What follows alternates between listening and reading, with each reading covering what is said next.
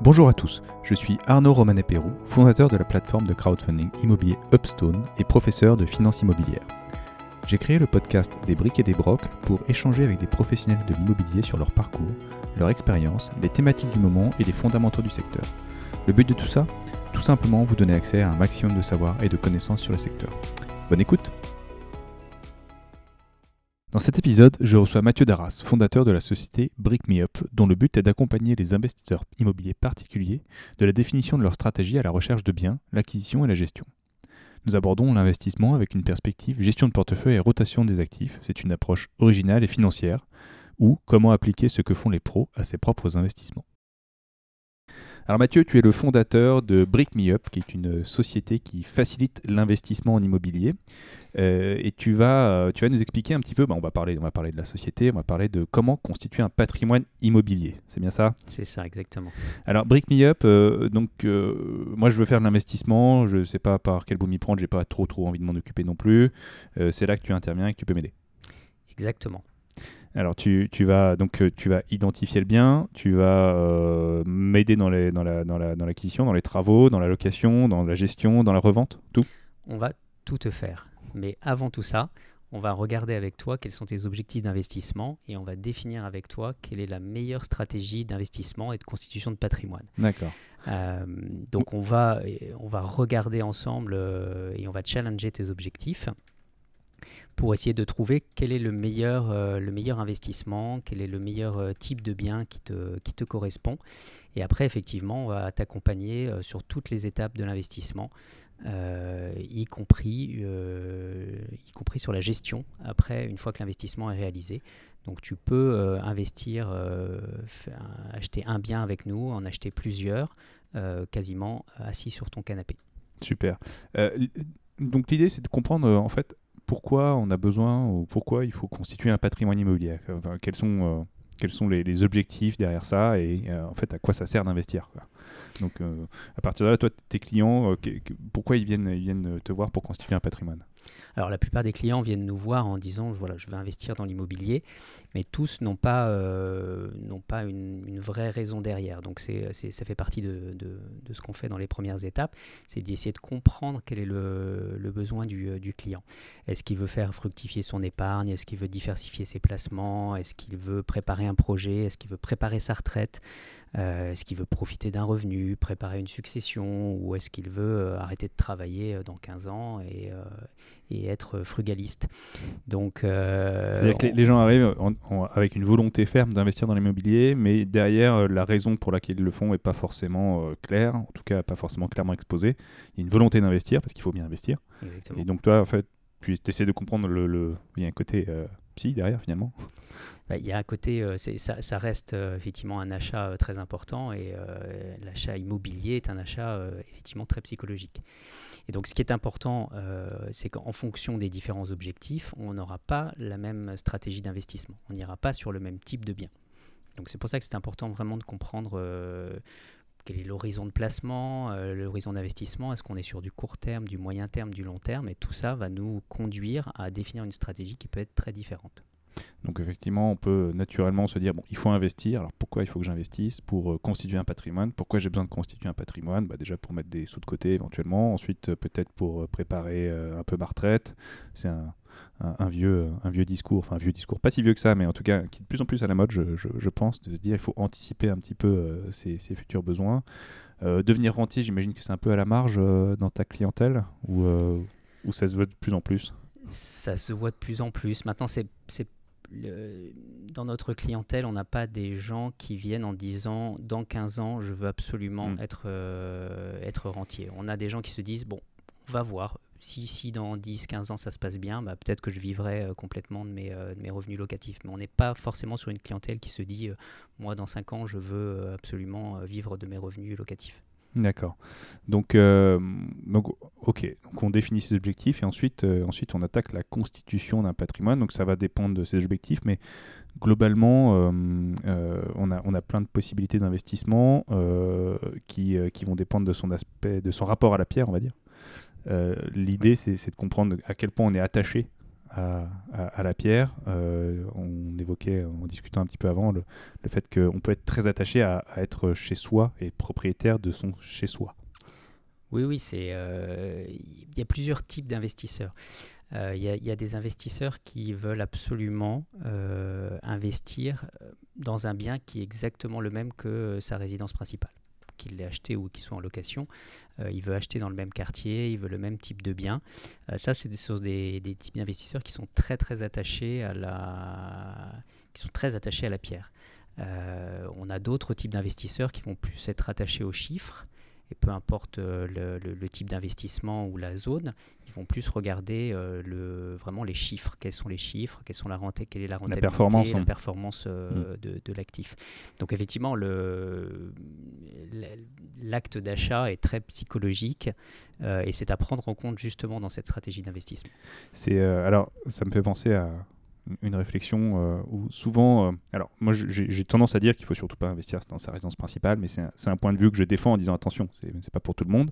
Euh, l'idée, c'est euh, si, si, euh, si on a d'autres, d'autres ambitions, créer une société ou, euh, ou investir dans d'autres choses, peut-être qu'immobiliser beaucoup d'argent dans sa résidence principale, ce n'est pas forcément euh, pertinent.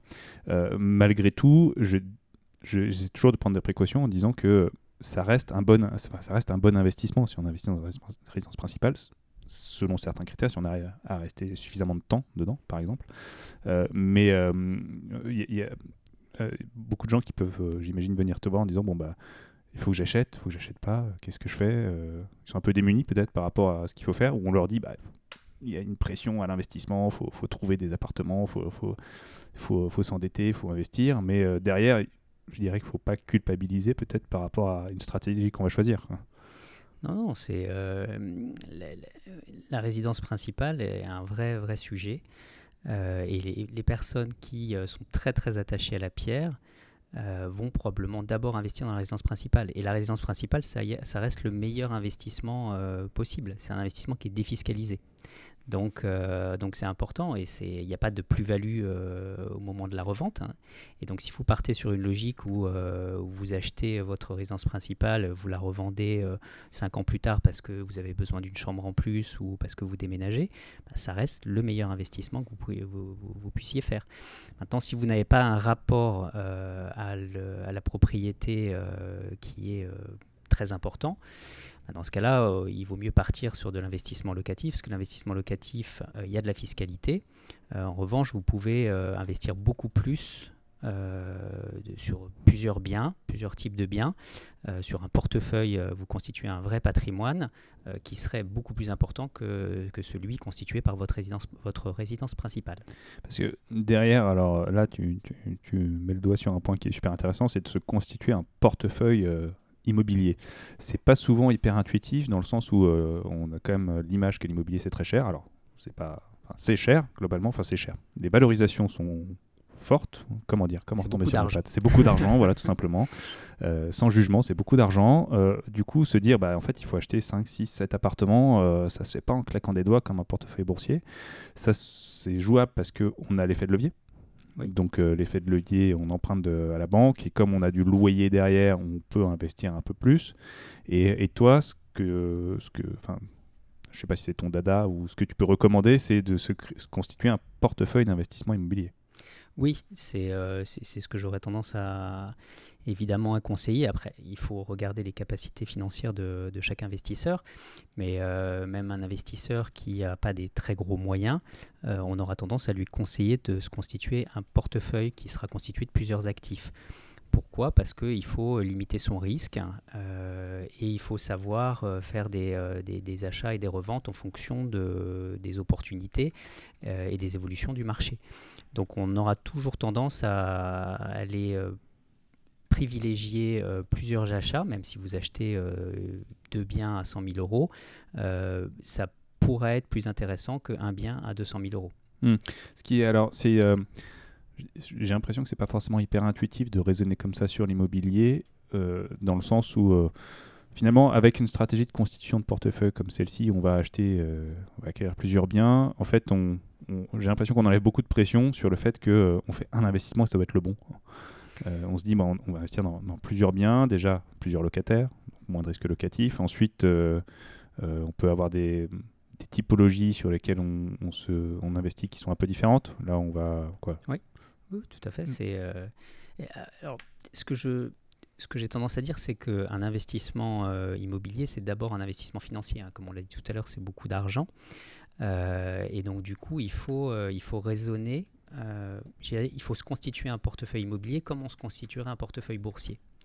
Euh, avec des, des, des achats de, de, de biens avec des gros potentiels de, de, de plus-value à la revente, par exemple. On va être sur des biens spéculatifs. Et puis, mitiger ça avec des, euh, des biens de rendement. Euh, des biens qui vont rapporter euh, beaucoup de cash, mais euh, dans des zones où il n'y a pas forcément un gros potentiel de, de, de revente. Donc c'est important d'avoir, euh, d'avoir ce raisonnement, et c'est pour ça qu'il faut, euh, il faut privilégier la, la constitution de, de, plus, de patrimoine avec plusieurs actifs plutôt qu'un seul actif. Et après, ça permet de démystifier aussi euh, l'investissement unique, euh, le meilleur investissement, euh, parce qu'en fait, vous n'allez pas faire le meilleur investissement, vous allez faire une somme d'investissements qui vont vous rapporter euh, beaucoup dans le cadre d'un portefeuille, euh, d'un portefeuille euh, financier. Oui, l'idée c'est que comme on va en faire plusieurs, il y en a qui seront peut-être meilleurs que d'autres, un peu moins bons, mais dans l'ensemble, ça va créer de la diversification et du portefeuille, ce qui est... Euh, beaucoup moins de pression que se dire bon, faut que j'en trouve un, faut que ce soit le bon parce ouais, que je vais, je vais me le traîner vingt à vingt-cinq ans. Euh, en fait, euh, voilà, on peut avoir une logique de, de rotation de portefeuille. On achète des appartements. Alors, on, si on se place d'un point de vue euh, financier, hein, euh, on, on, on crée de la valeur sur cet appartement, et quand on considère qu'on n'en a plus à créer ou qu'on veut euh, bah, libérer du cash pour investir dans autre chose, on peut, on peut arbitrer. Oui, tout à fait. Le... La logique, quand vous achetez un bien euh, dans une zone où il y a un potentiel de revalorisation hein, euh, euh, du prix de l'immobilier, quand vous l'achetez avec euh, une dette relativement importante, hein, là, un, emprunt, un emprunt bancaire qui finance quatre-vingts à quatre-vingt-dix pour cent du bien, euh, en gros, au bout de sept ans, votre bien est à peu près arrivé à maturité. C'est-à-dire que vous êtes en capacité de le revendre et de récupérer suffisamment de cash pour investir deux fois dans le même type de bien. Alors pas dans la même zone, mais deux fois dans le même type de bien. Et donc en fait, quand vous comprenez cette logique où vous pouvez quasiment doubler la taille de votre portefeuille tous les sept ans, bah ça, euh, ça, ça enlève le côté pression. Vous achetez un bien pour les sept à dix prochaines années. Alors évidemment, il n'y a pas de, de, de vérité au moment où vous faites l'investissement. Il faut le regarder euh, tous les ans, voir euh, si vous êtes sur la bonne tendance. Mais euh, c'est un bien que vous allez revendre dans sept à dix ans. Donc il y, y a beaucoup moins de pression. Vous êtes beaucoup plus euh, focalisé sur les chiffres que sur le bien en lui-même. Oui, là, tu es dans une vraie logique d'asset management et d'une logique financière en se disant, bon, c'est un actif, euh, il, oui. on, enfin, vul, vulgairement, j'ai envie de dire, on crée de la valeur dessus et euh, on s'y attache pas forcément. Euh, en tout cas, on en achète plusieurs et on fait un portefeuille. Et à partir de là, on fait, on fait, on fait de la gestion de l'actif. Donc, on fait tourner le portefeuille, on fait des investissements, on fait, on fait grossir la boule de neige et enfin, c'est un peu l'objectif. Oui. Et, et, et on avance. Euh, donc ça, euh, pour... Euh, alors, on va, on va rester un peu dans la partie financière pour ensuite euh, essayer de s'en extraire un peu, parce que on, ça reste de l'immobilier, donc l'immobilier c'est pas que c'est pas que des chiffres, et il euh, y, y a beaucoup de beaucoup d'aspects collatéraux. Euh, l'idée c'est de de, comp- de comprendre euh, bah, qu'est-ce que la différence entre le cash flow et le T R I d'un investissement, euh, qu'est-ce que le, le, le risque associé au cash flow euh, euh, par rapport à la, à la rentabilité d'un, d'un actif. On peut se dire, voilà, on, on me promet du douze à quinze pour cent de renta, euh, quels sont, qu'est-ce, qu'il y a, qu'est-ce, qu'il y a, qu'est-ce que je dois comprendre derrière, et quelle est la, la création de valeur totale sur un, sur un investissement. Alors oui, il y, y a beaucoup de débats sur les indicateurs euh, de l'investissement. On parle beaucoup de rendement locatif, qui est grosso modo la, la, la, le montant des loyers sur, euh, sur la valeur des biens. Euh, Ça, c'est un, c'est un indicateur qui est très intéressant pour comparer plusieurs investissements au moment où vous faites l'investissement. Mais vous comprendrez assez rapidement que la valeur du bien n'augmente pas de la même, à la même vitesse que la valeur des loyers. Et du coup, euh, votre, votre rendement locatif a tendance à baisser dans la durée. Sauf si la valeur de votre bien baisse, mais euh, elle aura tendance à baisser dans la durée. Donc, euh, c'est pas forcément un bon indicateur sur la durée.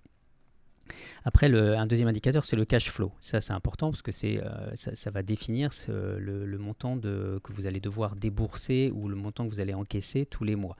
Donc ça, c'est un, un indicateur très important qui ne va pas forcément euh, vous donner euh, une, une valeur de l'investissement. Ça ne va pas vous dire est-ce que c'est un bon investissement ou un mauvais investissement. Par contre, c'est un critère qui est très important pour savoir si vous êtes en capacité financière de, de faire cette acquisition. Et puis il y a un autre indicateur qui est le, le T R I, hein, le taux de rendement interne, qui est en fait une, une formule de calcul assez complexe, mais qui, euh, qui prend en compte l'ensemble des flux financiers de l'investissement. Alors c'est quoi les flux financiers de l'investissement? C'est bah, l'apport que vous allez mettre, euh, et c'est également tous les loyers que vous allez euh, recevoir, et vous allez enlever toutes les dépenses, euh, les dépenses qui sont euh, ce qu'on appelle les dépenses obligatoires, euh, les, les taxes foncières, les assurances propriétaires non occupants, les charges de copropriété si vous êtes en copropriété, euh, et puis des charges de gestion locative éventuellement. Mais ça va prendre aussi en compte l'ensemble des charges aléatoires, c'est-à-dire euh, la vacance locative. Hein, quand vous avez entre deux locataires, euh, bah, vous pouvez avoir euh, quelques jours de vacances locatives, euh, voire quelques semaines de vacances locatives. Et puis les charges d'entretien aussi, qui sont des charges aléatoires. Euh, à un moment, vous allez peut-être avoir une chaudière à changer, vous allez peut-être avoir un coup de peinture à donner euh, tous les cinq ans entre deux locataires. Euh, donc toutes ces charges aléatoires, il faut les mesurer parce qu'elles vont avoir un impact sur votre euh, rentabilité. Et le T R I prend également euh, en compte euh, la valeur de revente du bien. Et donc, euh, tous ces flux financiers euh, mis bout à bout euh, sont pris en compte dans le T R I. Le T R I va vous donner une valeur moyenne annuelle euh, de votre investissement. Donc, euh, si, vous, si on parle par exemple d'un T R I de dix pour cent, c'est comme si vous, alliez, vous aviez dix pour cent de rentabilité tous les ans, par exemple sur une assurance vie ou un livret A. Donc, c'est, euh, c'est ça qu'il faut comparer. Et pour le coup, le T R I, comme il prend en compte l'ensemble des éléments, la revalorisation du bien, la vacance locative, et cetera, bah c'est, ça reste le meilleur indicateur pour savoir si, votre, si vous faites un bon investissement ou pas. Même s'il reste un peu prospectif, dans le sens où il faut faire une hypothèse sur la valeur de sortie du bien. Dans tous les cas, vous faites euh, une hypothèse sur, euh, sur la valeur locative. Est-ce Donc, que ouais. euh, dans, dans cinq ans, vous aurez toujours des locataires? Est-ce que dans dix ans, euh, la zone sera toujours attractive? Ça, vous faites de toute façon des hypothèses mmh. quand vous faites un investissement. Donc, on peut faire une hypothèse conservatrice en se disant que la valeur du bien est égale à la revente, à la valeur d'achat. On peut dire qu'il y a une oui. légère revalorisation. On peut même estimer que le bien va être déprécié parce qu'il y aura du neuf à côté. Enfin, on peut faire plein d'hypothèses, mais en tout cas, on doit prendre cette hypothèse de valeur de sortie euh, pour, pour calculer son T R I. Et le T R I euh, va aussi prendre en compte le fait que si on a fait un investissement avec effet de levier, on va rembourser de la dette. Donc, on va récupérer du cash à la fin. Et exactement. C'est, c'est, ça qui, euh, c'est ça qui va manifester vraiment l'effet de levier dans la performance, quoi. Bah, le, en fait, comme vous prenez euh, le, les, les entrées et les sorties euh, de cash dans le, dans le calcul du T R I, vous prenez en compte euh, le mode de financement. Et donc, vous n'aurez pas du tout la même chose si vous êtes en T R I avec, euh, pour un achat cash ou si vous avez un T R I avec un achat avec de la dette. Le T R I euh, prend en compte ces deux, ces deux valeurs alors que le rendement locatif ne le prend pas en compte. Et alors pour revenir sur le cash flow, on a, on a évoqué le fait que le cash flow c'est un indicateur, euh, on a le, ce qu'on appelle le cash flow euh, négatif, le cash flow neutre et le cash flow positif. Euh, et oui. tu, tu avais l'air de dire qu'en gros, il n'y a, a pas forcément de mauvais cash flow. Euh, en fait, ce que, ce que, ce que j'imagine ce que ça veut dire, c'est que derrière la, la valeur du cash flow, il y a une histoire sur le bien, quoi. Oui, le, le, le cash flow, comme j'ai dit tout à l'heure, c'est, c'est vraiment ce qui va vous permettre de savoir si vous êtes en capacité de faire l'investissement ou pas. Par exemple, vous pouvez avoir un cash flow négatif où vous avez deux cents ou trois cents euros à rajouter tous les mois. Ça peut être un investissement sur Paris, par exemple, euh, que vous achetez avec une, une dette relativement euh, importante. Euh, bah, vous allez devoir rajouter tous les mois euh, quelques centaines d'euros.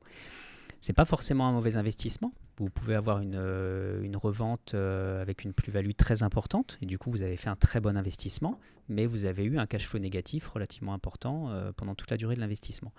Euh, a contrario, vous pouvez aller dans une zone, euh, on va dire, une, une, euh, on va rester dans l'Île-de-France, hein, mais vous allez sur une, euh, en troisième, quatrième couronne de l'Île-de-France, euh, vous pouvez aller dans des zones où il y a un potentiel de revalorisation du bien qui est très très faible. Parce qu'il n'y a, a pas une énorme demande locative, parce qu'il y a beaucoup de constructions neuves. Euh, et donc là, vous n'allez pas euh, avoir un potentiel de, de revalorisation important. Et donc, euh, donc euh, le, le, vous allez peut-être avoir du cash flow positif sur cette zone-là. Euh, mais comme vous n'avez pas un potentiel de revalorisation important, l'investissement sera peut-être moins bon que celui sur Paris.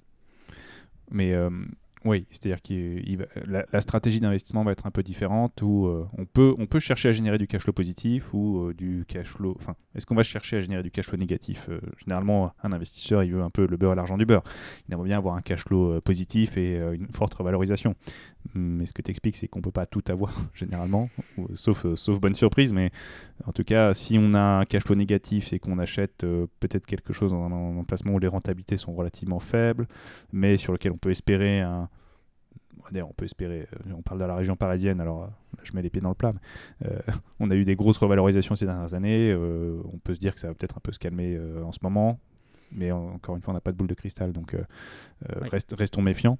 Euh, mais aujourd'hui, si on investit dans, dans Paris, on peut se dire qu'on aura un, un cash flow euh, probablement négatif, euh, si on va plus, euh, euh, mais on peut espérer un potentiel de revalorisation plus fort que si on va en deuxième, troisième couronne, ou... Euh, Euh, le, la valeur du bien sera un peu plus faible, le, le loyer devrait être un peu plus élevé, donc transformer ça en cash flow positif, mais avec un potentiel de revalorisation plus faible parce que euh, euh, c'est pas l'endroit. Quoi.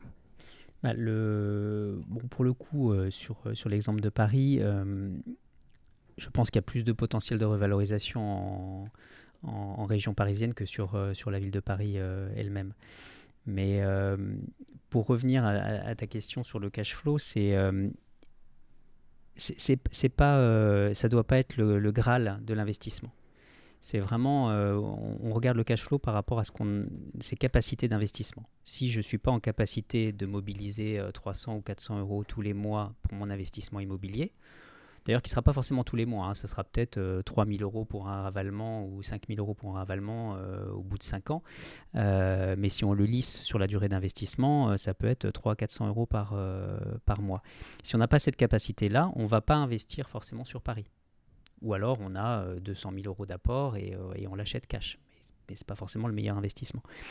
Donc, euh, donc il ne faut, euh, faut pas vraiment avoir... Il euh, n'y a, a pas forcément de lien entre le, le cash flow et la revente, et le, et le potentiel de revente. Simplement, je dis le, le cash flow, c'est, euh, c'est un élément euh, qui ne va pas dire, qui ne va pas donner l'information est-ce que c'est un bon ou un mauvais investissement, c'est plutôt une information qui va dire est-ce que je suis en capacité de le faire ou pas de le faire. Mais du coup, c'est plus un lien avec la stratégie. C'est, c'est plus un lien, en lien avec la stratégie. En fonction de ce que j'ai envie de faire en, ter- en matière d'investissement, je peux m'orienter vers du cash flow positif ou du cash flow négatif euh, parce que ça correspond à ma stratégie. Il ne faut pas le faire les choses à l'envers. Il ne faut pas trouver un bien et se dire bon, est-ce que, comment, comment je le rentre dans les cases et... C'est un élément de la, de la stratégie de, de constitution de portefeuille et ça ne doit pas être euh, le Saint Graal. D'accord. Euh, du coup, euh, du coup bon, on parle de, de l'emplacement qui est un peu le, le maître mot en immobilier, mais ça, on, on, l'a, on l'a un peu évoqué. En fait, c'est un... C'est forcément un ensemble. On va chercher euh, d'abord à définir une stratégie pour ensuite euh, s'orienter vers des, des, des investissements et leur, leur, leur localisation, leur emplacement. Mmh. Euh, euh, euh, ce qu'on n'a pas... Et, enfin, une chose sur laquelle je voudrais qu'on revienne, c'est euh, cette histoire de rendement. On pourrait, euh, on pourrait être euh, pareil, au, au même titre que le cash flow, le rendement, c'est une, c'est une indication un peu spot de la performance potentielle d'un actif. Euh, on se dit, bon, bah, en fait, quitte à choisir entre du huit pour cent et du douze pour cent, j'ai plutôt intérêt à prendre du douze pour cent. Quoi. Mais il ne faut pas oublier que plus les rendements sont élevés, plus les risques associés sont élevés. Donc, euh, quel est le risque d'un, d'une rentabilité qui peut, qui peut facilement paraître hyper attractive quoi. C'est, c'est sûr, comme tu le dis, le, on, les, les rentabilités très importantes euh, cachent aussi des risques euh, importants. Euh, donc le rendement locatif en lui-même est un très bon indicateur, comme le cash flow, mais il ne faut pas lui, euh, il faut pas lui accorder plus d'importance que ça.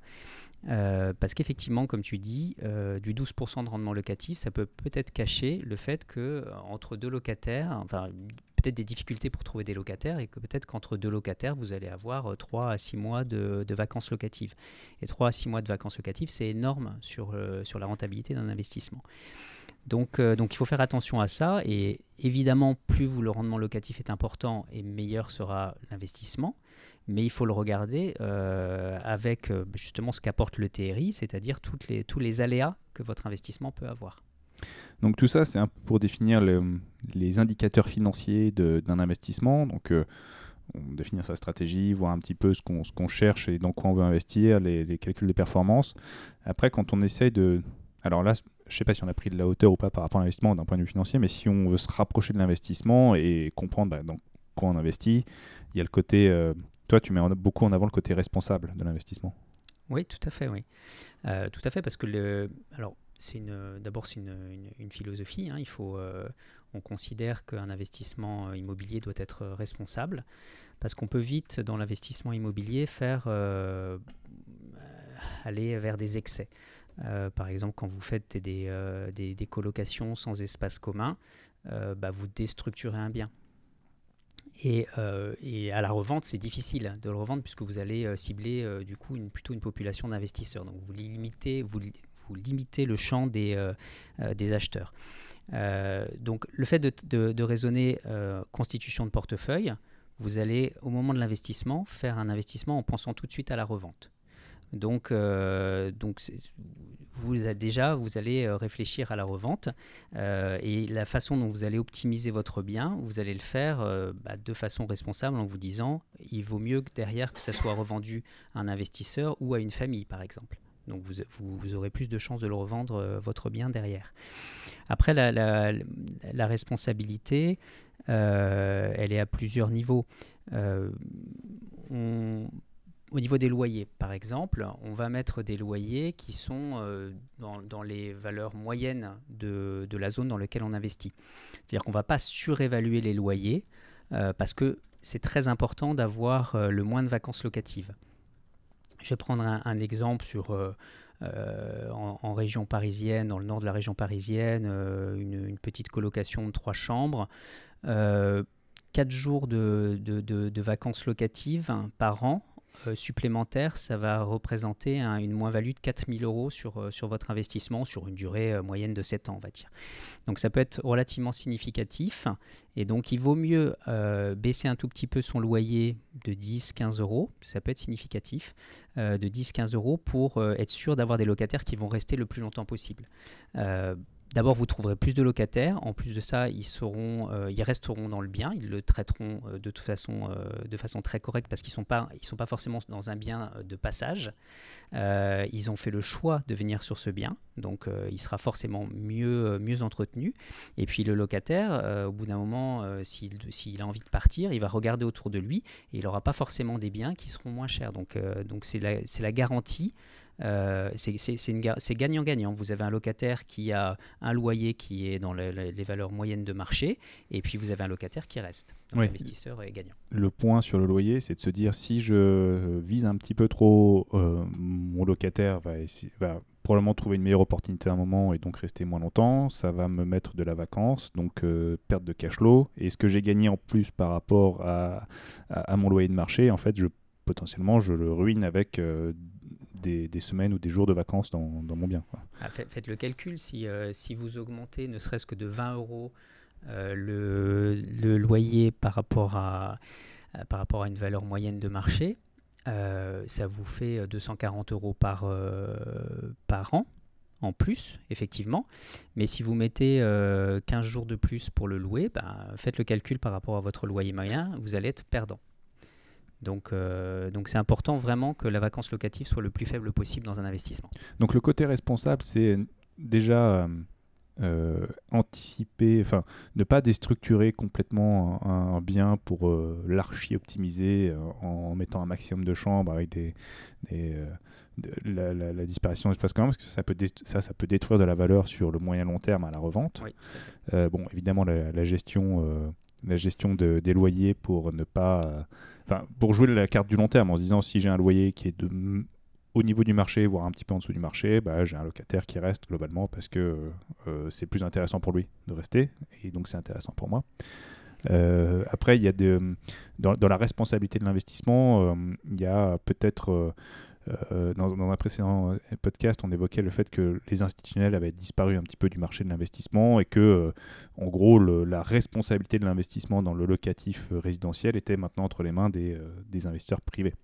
Euh, donc là-dessus, euh, le fait d'avoir euh, de, de, une manne de, d'argent qui, qui est investie dans l'immobilier, ça permet de faire de, des choses intéressantes. Oui, oui, ça permet de faire des choses très intéressantes. Alors, Là, j'évoquais la responsabilité que chacun peut mettre dans ses propres investissements, euh, le loyer, euh, la, la structuration du bien pour la revente. Euh, après, il y a, y a plusieurs façons d'être responsable dans ces investissements. C'est par exemple aller, euh, aller dans des zones qui sont des zones en revitalisation. On peut parler euh, sur, euh, sur l'Île-de-France des zones du Grand Paris. Ce sont des zones qui en général sont en, en voie de revitalisation. C'est-à-dire que c'est des zones qui étaient un peu euh, délaissées par les transports en commun, et le fait d'avoir beaucoup de transports en commun euh, crée des nouvelles infrastructures euh, et rend, euh, rend les zones euh, plus, euh, plus agréables à vivre. En tant qu'investisseur privé, si vous allez dans ces zones-là, vous participez euh, à la revitalisation de, de ces zones. Vous avez des appartements qui sont bien refaits en général. Euh, vous Vous participez à, à, à l'apport, si vous faites par exemple des colocations, à l'apport d'étudiants ou de jeunes actifs euh, dans des zones où euh, bah, il y avait plutôt, euh, plutôt des, des, des familles ou des seniors. Alors ça permet d'avoir plus de diversité, de redynamiser ces quartiers. Et puis ça permet aussi de, de, d'avoir des investisseurs qui ont les moyens d'entretenir les biens. Euh, puisqu'un investisseur en général, s'il le fait euh, de façon responsable son investissement, euh, il va entretenir son bien, il va entretenir l'immeuble. Donc ça permet dans des zones euh, où il les, les, on va dire le, euh, le, le salaire moyen n'est pas très élevé, euh, bah, ça permet de, de, d'avoir des, des personnes qui sont euh, bah, en capacité de, d'entretenir et de, de faire évoluer les biens. Ouais, ce, qu'on, ce qu'il ne faut jamais omettre dans le, l'investissement immobilier, c'est les coûts récurrents qui peuvent être liés à l'entretien de l'immeuble, euh, l'entretien de, de l'actif en lui-même, puis euh, ouais. des parties communes. Et, euh, donc, ce n'est pas un investissement euh, spot, on va dire, où on dépense de l'argent et après, on attend que ça rentre. C'est... Ça fait partie des charges aléatoires. Il faut, il faut penser effectivement à ça au moment où on fait l'investissement. Toi, tu fais, tu fais ces calculs, tu as des matrices de calcul qui te permettent de, d'estimer euh, bah, la, le, les coûts associés à un investissement pour... Euh, Pour montrer aux investisseurs, bah, en gros, il euh, euh, y, y a le rendement, la rentabilité, le T R I et les coûts auxquels il va falloir faire face, et on estime que c'est ça. Oui, on a tous les simulateurs qui permettent euh, à la fois sur chaque investissement de simuler le, le, le taux de rendement interne, le cash flow, le rendement locatif, les, les trois indicateurs qu'on, qu'on évoquait. Euh, donc on est en capacité de, de simuler tout ça, euh, faire des hypothèses de croissance plus fortes, plus faibles, plus de vacances locatives, plus de charges d'entretien, plus de loyers, et cetera. On peut faire varier tous les paramètres de l'investissement pour voir effectivement l'impact sur, sur la rentabilité de, de l'investissement. Et puis on a également un simulateur qui nous permet de, de simuler des constitutions de, de, de patrimoine. Donc vous achetez un actif, vous le revendez, vous en achetez un deuxième, vous en achetez un troisième en parallèle. Euh, tout ça vous permet de, de simuler votre constitution de patrimoine, l'effort financier que vous allez devoir avoir, euh, votre capacité d'emprunt, et cetera. Ça permet vraiment de simuler tout ça. Alors justement, euh, pour rebondir un petit peu sur ce qu'on disait euh, plus tôt, sur le fait que... Bah, c'est pas c'est pas complètement idiot de se constituer un patrimoine. Euh, maintenant, face à des, à des, des, des la somme d'argent que ça peut demander, ça se fait pas non plus en tout de suite. Donc, euh, un investisseur peut une, une bonne stratégie. Il n'y a pas forcément de bonne ou de mauvaise stratégie, mais on peut se dire euh, bon, je me fixe l'objectif d'investir dans un appartement tous les un an, deux ans, trois ans. Ça va, que, que, comment on va définir ça? Donc on le définit ensemble avec l'investisseur. C'est euh, si l'investisseur a une capacité d'emprunt, euh, on va dire de euh, trois cent mille euros, euh, il faudra se poser la question avec lui de savoir si euh, il va acheter deux appartements, euh, enfin deux investissements de cent cinquante mille euros ou un de trois cent mille euros. Et ça, on va regarder le cash flow, on va regarder ses, euh, ses, ses capacités d'emprunt, et cetera euh, pour pour définir avec lui la stratégie. Euh, mais euh, Une fois que vous avez fait les investissements, euh, une fois que vous avez démontré aux banques que vous êtes en capacité de, de, de rembourser les emprunts, que les investissements se louent, enfin que vous êtes euh, tout à fait euh, un professionnel de l'investissement, euh, c'est plus facile pour les banques de vous prêter de l'argent. Donc en ce moment, les, euh, les, les, les crédits sont, sont plus compliqués à avoir, hein, compte tenu de, euh, des, euh, pas forcément de la crise du, euh, du, du, du, du Covid, mais euh, de, de, de, de l'échauffement des, euh, des prêts, euh, du, du nombre de prêts immobiliers. Euh, donc y a, y a, c'est, c'est un peu plus compliqué d'avoir ces emprunts, mais euh, ça va revenir à une, une situation un peu plus normale. Et si vous avez démontré que vous avez acheté un bien euh, une première année, puis un deuxième bien une deuxième année, bah, la troisième année, ça sera plus facile pour vous de, de, de faire une troisième acquisition. Oui, l'idée, c'est que on peut euh, alors générer de la, la fidélité avec son banquier. Euh, euh, c'est euh, un, un précédent euh, un, un invité qui, qui évoquait le fait que lui, il avait sa, sa, sa banque de quartier finalement, avec lequel il avait fait tous ses investissements, parce que euh, maintenant, son banquier le connaît et il connaît sa capacité à faire des investissements. Euh, donc il y a, outre l'arbitrage sur euh, le taux et, euh, et le, les, les conditions de crédit, mais euh, avoir un interlocuteur et, et, et quelqu'un qui connaît sa capacité à, à investir, ça permet de, bah, de, d'aller plus facilement sur l'investissement. Ça, c'est une certitude, hein. Le, le meilleur banquier, c'est euh, le banquier que vous connaissez depuis longtemps, et c'est un banquier de quartier. Euh, il sera capable de vous prêter, même si vous avez une situation euh, compliquée. Après, il faut, il faut regarder euh, les choses euh, avec un petit peu de hauteur. Si vous avez un très gros potentiel euh, vis-à-vis de la banque, hein, puisque c'est ça le, le plus important, euh, vous pouvez au départ euh, mettre en concurrence les banques, euh, peut-être sur un premier investissement, peut-être sur un deuxième, et après essayer de trouver une, une banque qui va vous permettre de, de, de, d'être un petit peu plus fidèle et euh, qui vous accompagnera sur la suite de vos investissements. Donc, c'est sûr qu'à terme, il faut quand même absolument privilégier la, la relation avec la banque, et plutôt d'ailleurs, on va dire, des banques mutualistes que les, mmh. que les grands réseaux qui finalement, euh, avec le changement de conseiller permanent, vous aurez du mal à, être, à avoir un conseiller fidèle. D'accord.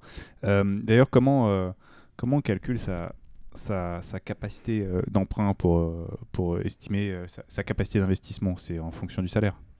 Oui, c'est en fonction de vos revenus. Euh, vous allez prendre vos revenus, vous allez prendre les, euh, les loyers également, et vous allez faire en sorte que votre, euh, votre, emprunt, votre remboursement d'emprunt ne dépasse pas euh, trente-trois à trente-cinq pour cent de, de vos revenus. Donc c'est ça. Et euh, quand on fait un investissement locatif, ce, ce ratio est calculé un petit peu différemment, dans le sens où on a du revenu supplémentaire avec euh, les loyers ? Oui, alors avec les loyers, il y a, il y a plusieurs euh, types, de, enfin il y a, il y a plusieurs façons pour les banques de regarder les investissements. Euh, traditionnellement, il y avait trois, trois critères. Il y a le, le critère, vous prenez tous vos revenus, euh, y compris les revenus locatifs, alors soixante-dix, quatre-vingts, cent pour cent des revenus en fonction des différentes banques, et vous, euh, vous mettez votre remboursement de, d'emprunt euh, en, en face, et il faut que le remboursement d'emprunt soit pas plus de trente-trois pour cent de, de vos revenus globaux. Euh, après, il y avait le, un deuxième critère qui était le calcul différentiel, hein, où on prenait euh, soixante-dix à quatre-vingts pour cent des loyers, on mettait euh, de, de chaque investissement individuellement, pris individuellement, et vous mettiez en face le remboursement euh, relatif à chaque bien. Et, euh, et ça, ça vous permettait de savoir si vous aviez un impact sur votre capacité d'emprunt ou pas. Euh, et le troisième critère, c'était le volume global de, de dette, hein, par rapport à vos capacités de, de remboursement. Aujourd'hui, les banques euh, ont tendance à regarder quasiment exclusivement le, le revenu global. Donc euh, la, la, la partie différentielle est, euh, est beaucoup moins regardée. En tout cas, pour, euh, pour, euh, si on n'est pas sur des très gros profils, euh, on, le, le, le différentiel ne va pas trop euh, être regardé. Ça reviendra, ça reviendra. D'accord.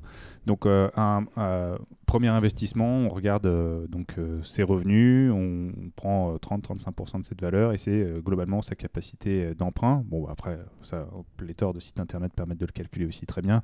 Mais l'idée, c'est de se dire, bon, j'ai cette capacité d'investissement, ensuite je définis ma stratégie, j'achète un ou deux biens, mais si je me projette euh, dans une stratégie de constitution de patrimoine, il va falloir que je rachète des biens plus tard. Oui. Donc, euh, comment je fais pour en racheter plus tard? Il faut que je gagne plus d'argent. Alors, le plus tard, euh, il faudra gagner plus d'argent ou pas, oui. Éventuellement revendre des biens. Mmh. Euh, tout ça est à regarder vraiment euh, année par année en fonction de votre situation. Effectivement, vous pouvez avoir un changement de situation, une augmentation de salaire, un changement de poste, euh, qui fait que bah, vous êtes en capacité de, de, d'emprunter plus. Euh, ou alors vous revendez un bien pour en racheter deux autres parce que vous avez acquis beaucoup plus de, de, d'apports. Avec le capital, avec le cash récupéré par la vente de votre bien, vous avez beaucoup plus d'apports pour euh, en racheter deux autres, par exemple. C'est ce que tu évoquais tout à l'heure en disant, bon, globalement, au bout de cinq, six ans, sept ans, on a de quoi vendre un bien pour en acheter deux. Euh, bon, oui. Peut-être qu'on peut le faire un peu avant, pas en acheter deux, mais un et demi, ou, euh, ou des plus petits biens, ou un plus gros bien. Enfin, on peut, on peut faire tourner le patrimoine plus oui, tôt. Oui, tout à fait, tout à fait. Après, ce que je te disais, c'est que tu peux, euh, sur le premier achat, voire le deuxième achat, euh, tu, tu, la, la banque va vraiment regarder euh, ta capacité d'emprunt globale, hein, tous tes revenus euh, mmh. rapportés à, tes, euh, à ton remboursement d'emprunt. Au troisième achat, il va peut-être plus regarder le différentiel. Donc, le calcul, il va plutôt faire le calcul différentiel. Mmh. Euh, et donc, à ce moment-là, euh, tu vas pouvoir dépasser un peu plus tes trente-trois à trente-cinq pour cent de, de, de taux d'endettement. Mais bon, tout ça est aussi euh, lié à la, à la conjoncture. Euh, et là, on se projette plus sur euh, dans les de, plus euh, à deux ou trois ans. Mmh.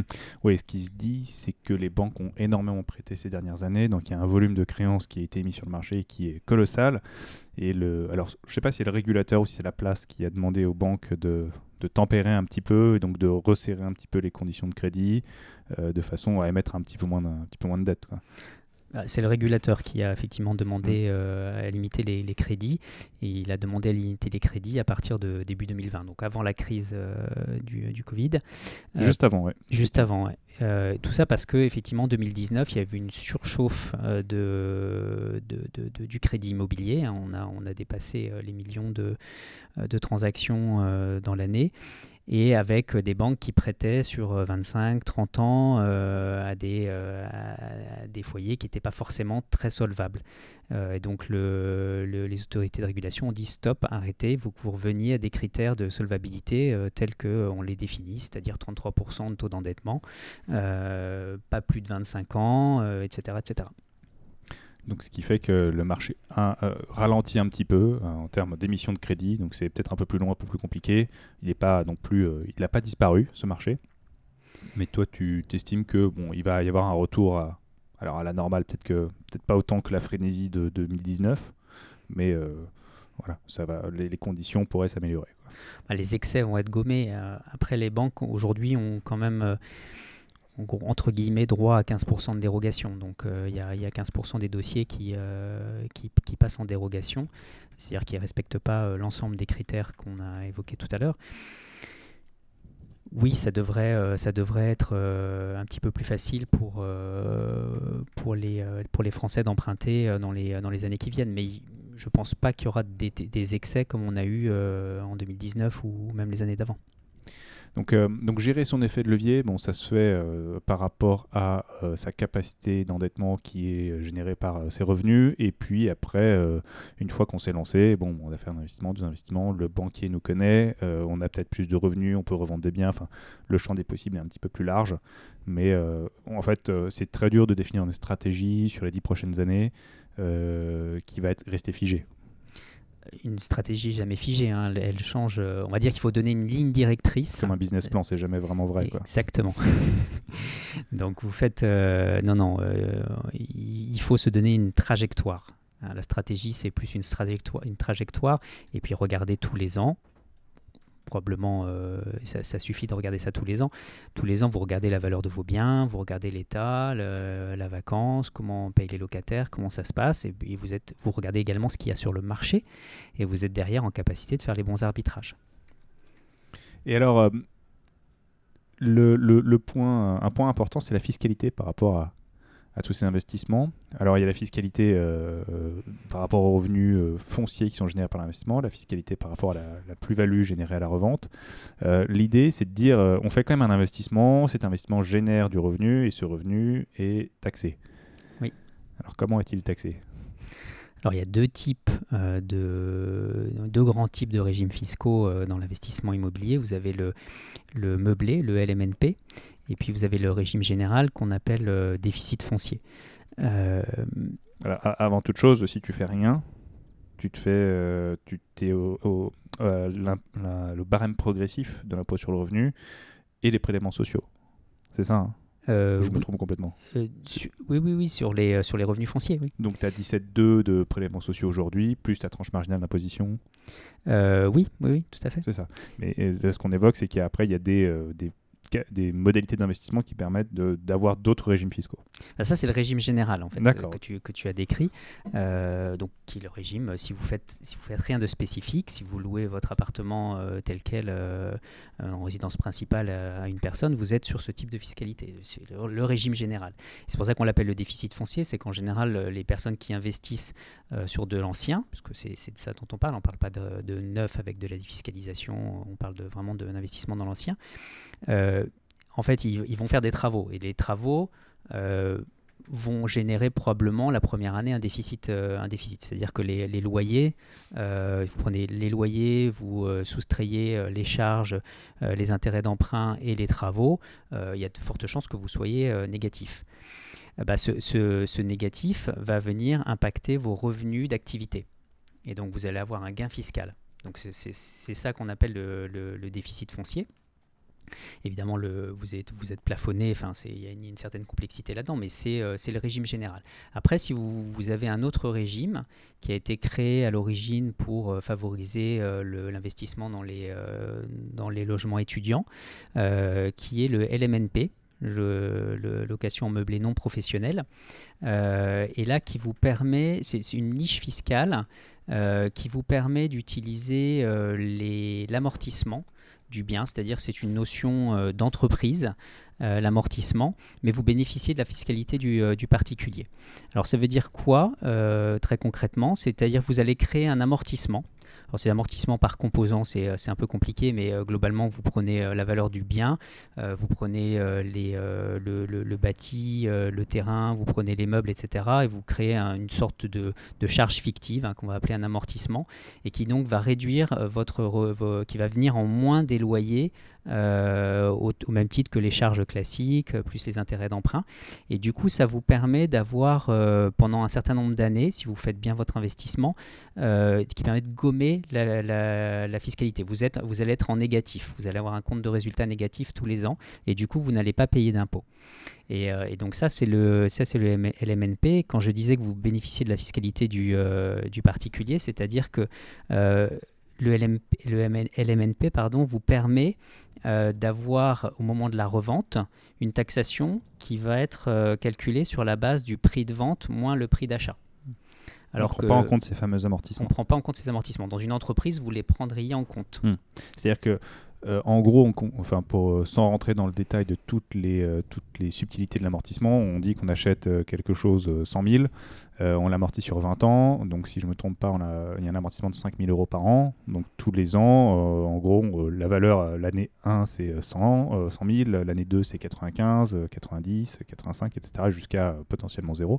Donc, on amortit le bien, euh, mais fictivement ici. Puisque l'idée, c'est qu'au moment de la revente, si on, l'amortissait, si on l'amortissait comptablement comme dans une entreprise, au moment de la revente, on prend euh, la valeur déduite des amortissements passés. Alors que là, non, pas du tout. C'est le prix d'achat. Exactement. Mmh. Donc, c'est, c'est effectivement un peu compliqué. Ce qu'il faut retenir euh, du L M N P, c'est, c'est que... un double effet qui se coule. C'est qu'on se, ouais, exactement. C'est, c'est qu'on se crée une charge fictive qui permet de, bah, d'essayer d'être, euh, d'avoir, un, euh, d'avoir un compte de résultat immobilier euh, négatif en permanence et du coup de ne pas payer d'impôt sur, son, sur ses loyers.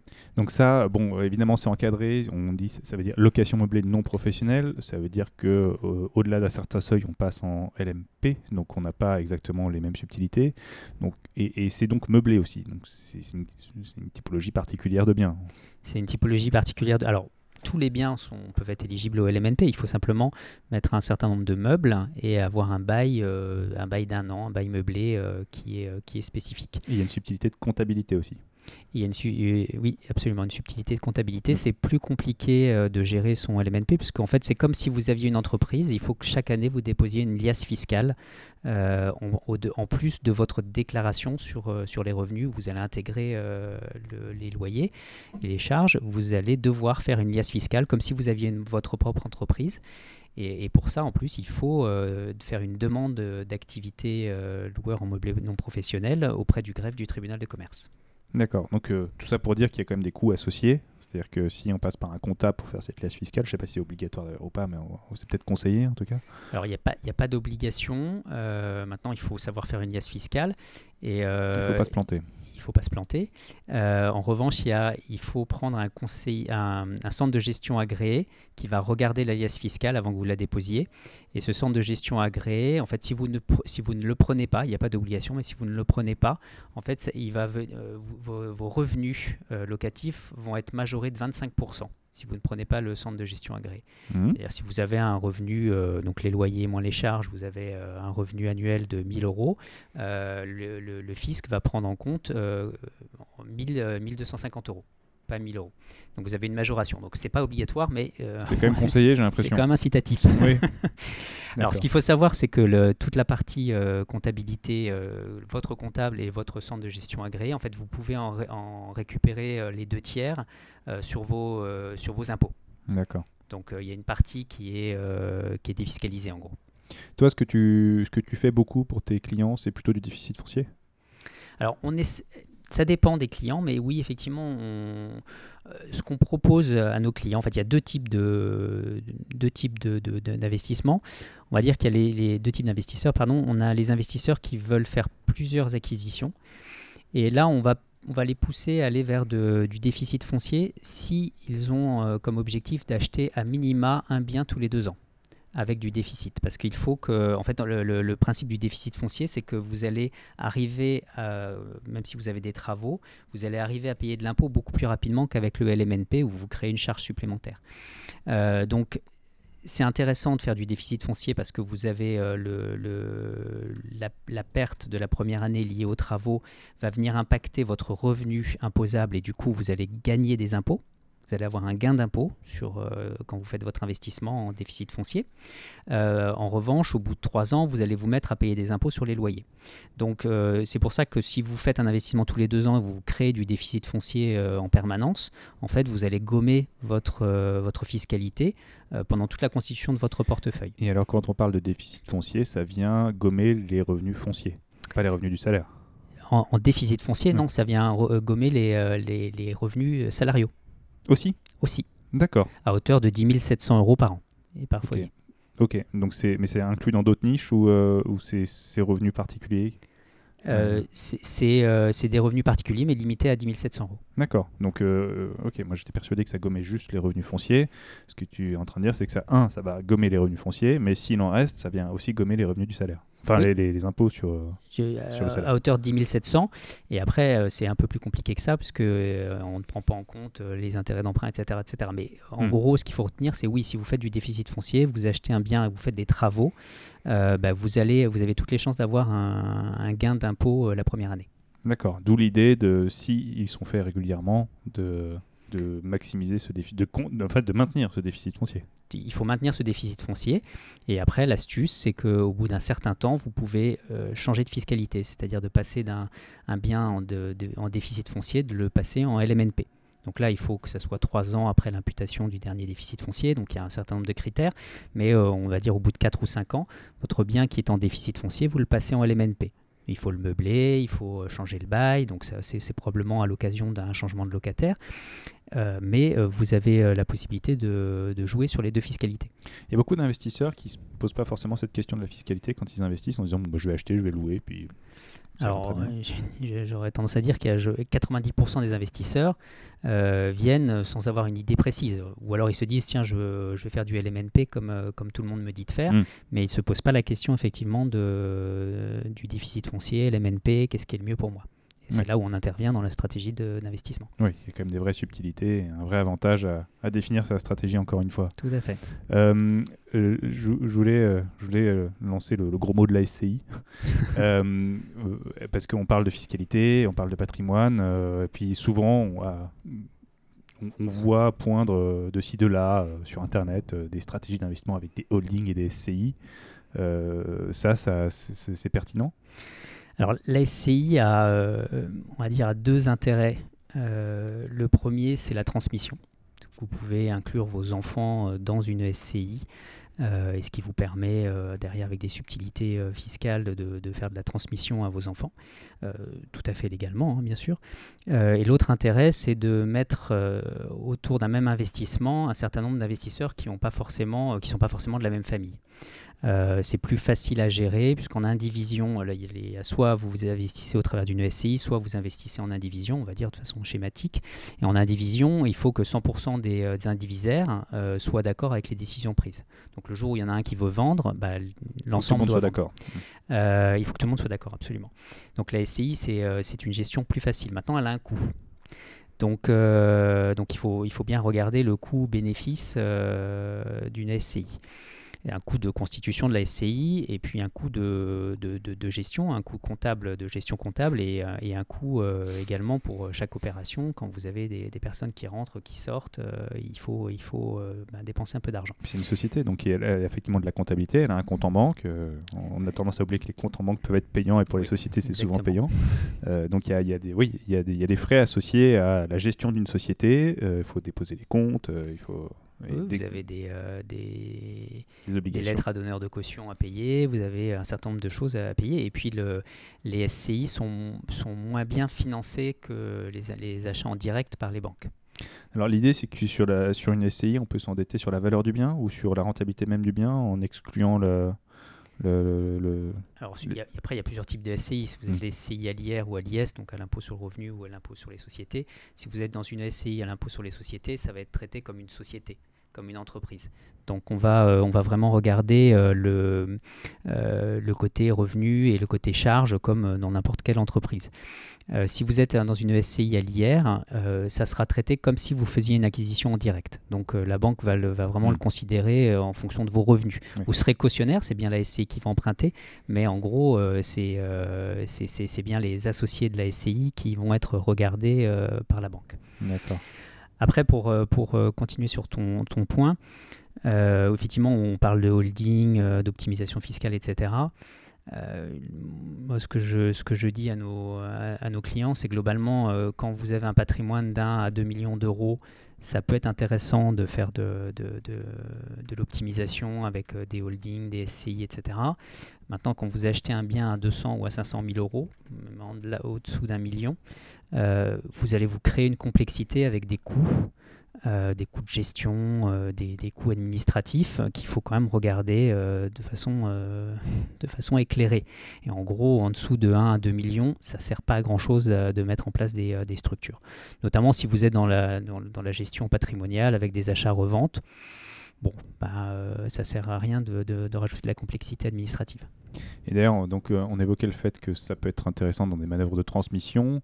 Euh, on parle souvent de, d'investir pour le futur et euh, d'investir euh, alors, dans un cadre euh, long terme et euh, de transmission à ses enfants. Euh, est-ce que c'est quelque chose qu'il faut anticiper très tôt ou euh, est-ce que c'est quelque chose qu'il faut avoir en tête quand on fait de l'investissement immobilier ? Il faut l'avoir en tête et, euh, et après il faut savoir, on parlait au début de, euh, de l'entretien de, des, des personnes qui sont très attachées à la pierre. Vous allez des, avoir des gens qui veulent acheter un bien et qui ne voudront jamais s'en séparer. Donc ça, euh, là-dessus, il va y avoir une, une... Il faut dès le départ penser à la transmission quand vous êtes dans cette logique-là. Et... Euh, Pour, le, pour la, la grande majorité des investisseurs qui n'ont pas forcément ce, ce, ce rapport à la pierre très charnel, euh, tout dépend de l'âge. Si vous avez cinquante ans et que vous commencez à investir pour, pour la retraite, pensez à la, effectivement à la transmission si, si nécessaire. Quand vous avez quarante ans, quand vous avez trente ans, les biens, vous allez les acheter, vous allez probablement les revendre. Donc, vous ne pensez pas forcément à la transmission dès le départ. Vous commencerez à y penser euh, au bout de cinq ans, enfin, quand vous aurez cinquante ou soixante ans. Oui, donc c'est pas la, pas la peine de mettre la charrue avant les bœufs. Et là, on est vraiment dans une logique d'investissement financier. Il faut se dire, enfin, euh, si on sort de ce, ces investisseurs qui ont un rapport charnel à la pierre, on est, c'est du financier. Donc ça va tourner. Euh, on va faire, euh, on, on va probablement revendre les actifs bien avant de, d'être euh, en capacité de les transmettre. Donc euh, oui, chaque chose en son temps, quoi. Au moment de faire tourner le patrimoine, quand on approche les cinquante soixante ans, peut-être qu'il faut commencer à anticiper des choses, mais euh, c'est peut-être pas la peine de De, de tirer trop tôt, quoi. Absolument.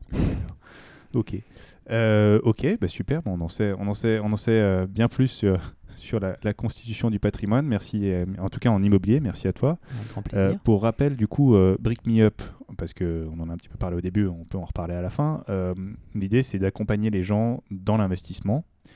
Tu, donc tu aide les, les investisseurs à définir leur stratégie, à identifier les biens, à trouver les biens, à les acheter, à les financer et à les gérer.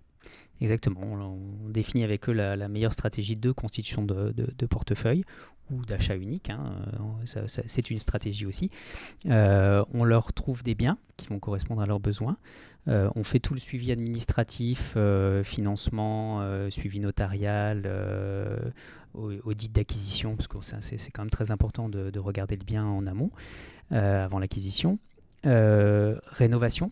Travaux de rénovation donc qu'on, qu'on, qu'on assure nous-mêmes et derrière gestion locative qu'on fait également euh, nous-mêmes. C'est-à-dire euh, on, a, on, on a internalisé tout, toutes les fonctions à part euh, la partie notariée et euh, la partie euh, courtage. Euh, sinon le reste on a tout internalisé. Euh, ça nous permet vraiment de nous engager aux côtés de nos investisseurs. Parce que le point de, pour se constituer un patrimoine c'est qu'il faut acquérir plusieurs actifs et euh, naturellement comme... Euh, tout bon investisseur, on va chercher à investir à côté de chez soi, mais le à côté de chez soi ne correspond pas forcément à sa stratégie. Mais si on s'éloigne, il faut gérer, il faut euh, euh, pouvoir répondre à son locataire le dimanche matin quand il a une panne d'électricité. Euh, là, on, tu proposes une solution qui permet d'investir pas forcément à côté de chez soi, enfin, dans, oui. dans, dans différents endroits. Et euh, comme c'est géré, finalement, on n'a pas euh, cette, euh, ce pain point, ou en tout cas cette complexité de gestion euh, pour résoudre des problèmes partout en France, quoi. Oui, tout à fait. On, on assure complètement la gestion. Alors, pas encore partout en France, mmh. euh, mais pour l'instant, euh, effectivement, en Île-de-France, on, on assure complètement euh, la, gestion de, la gestion des biens.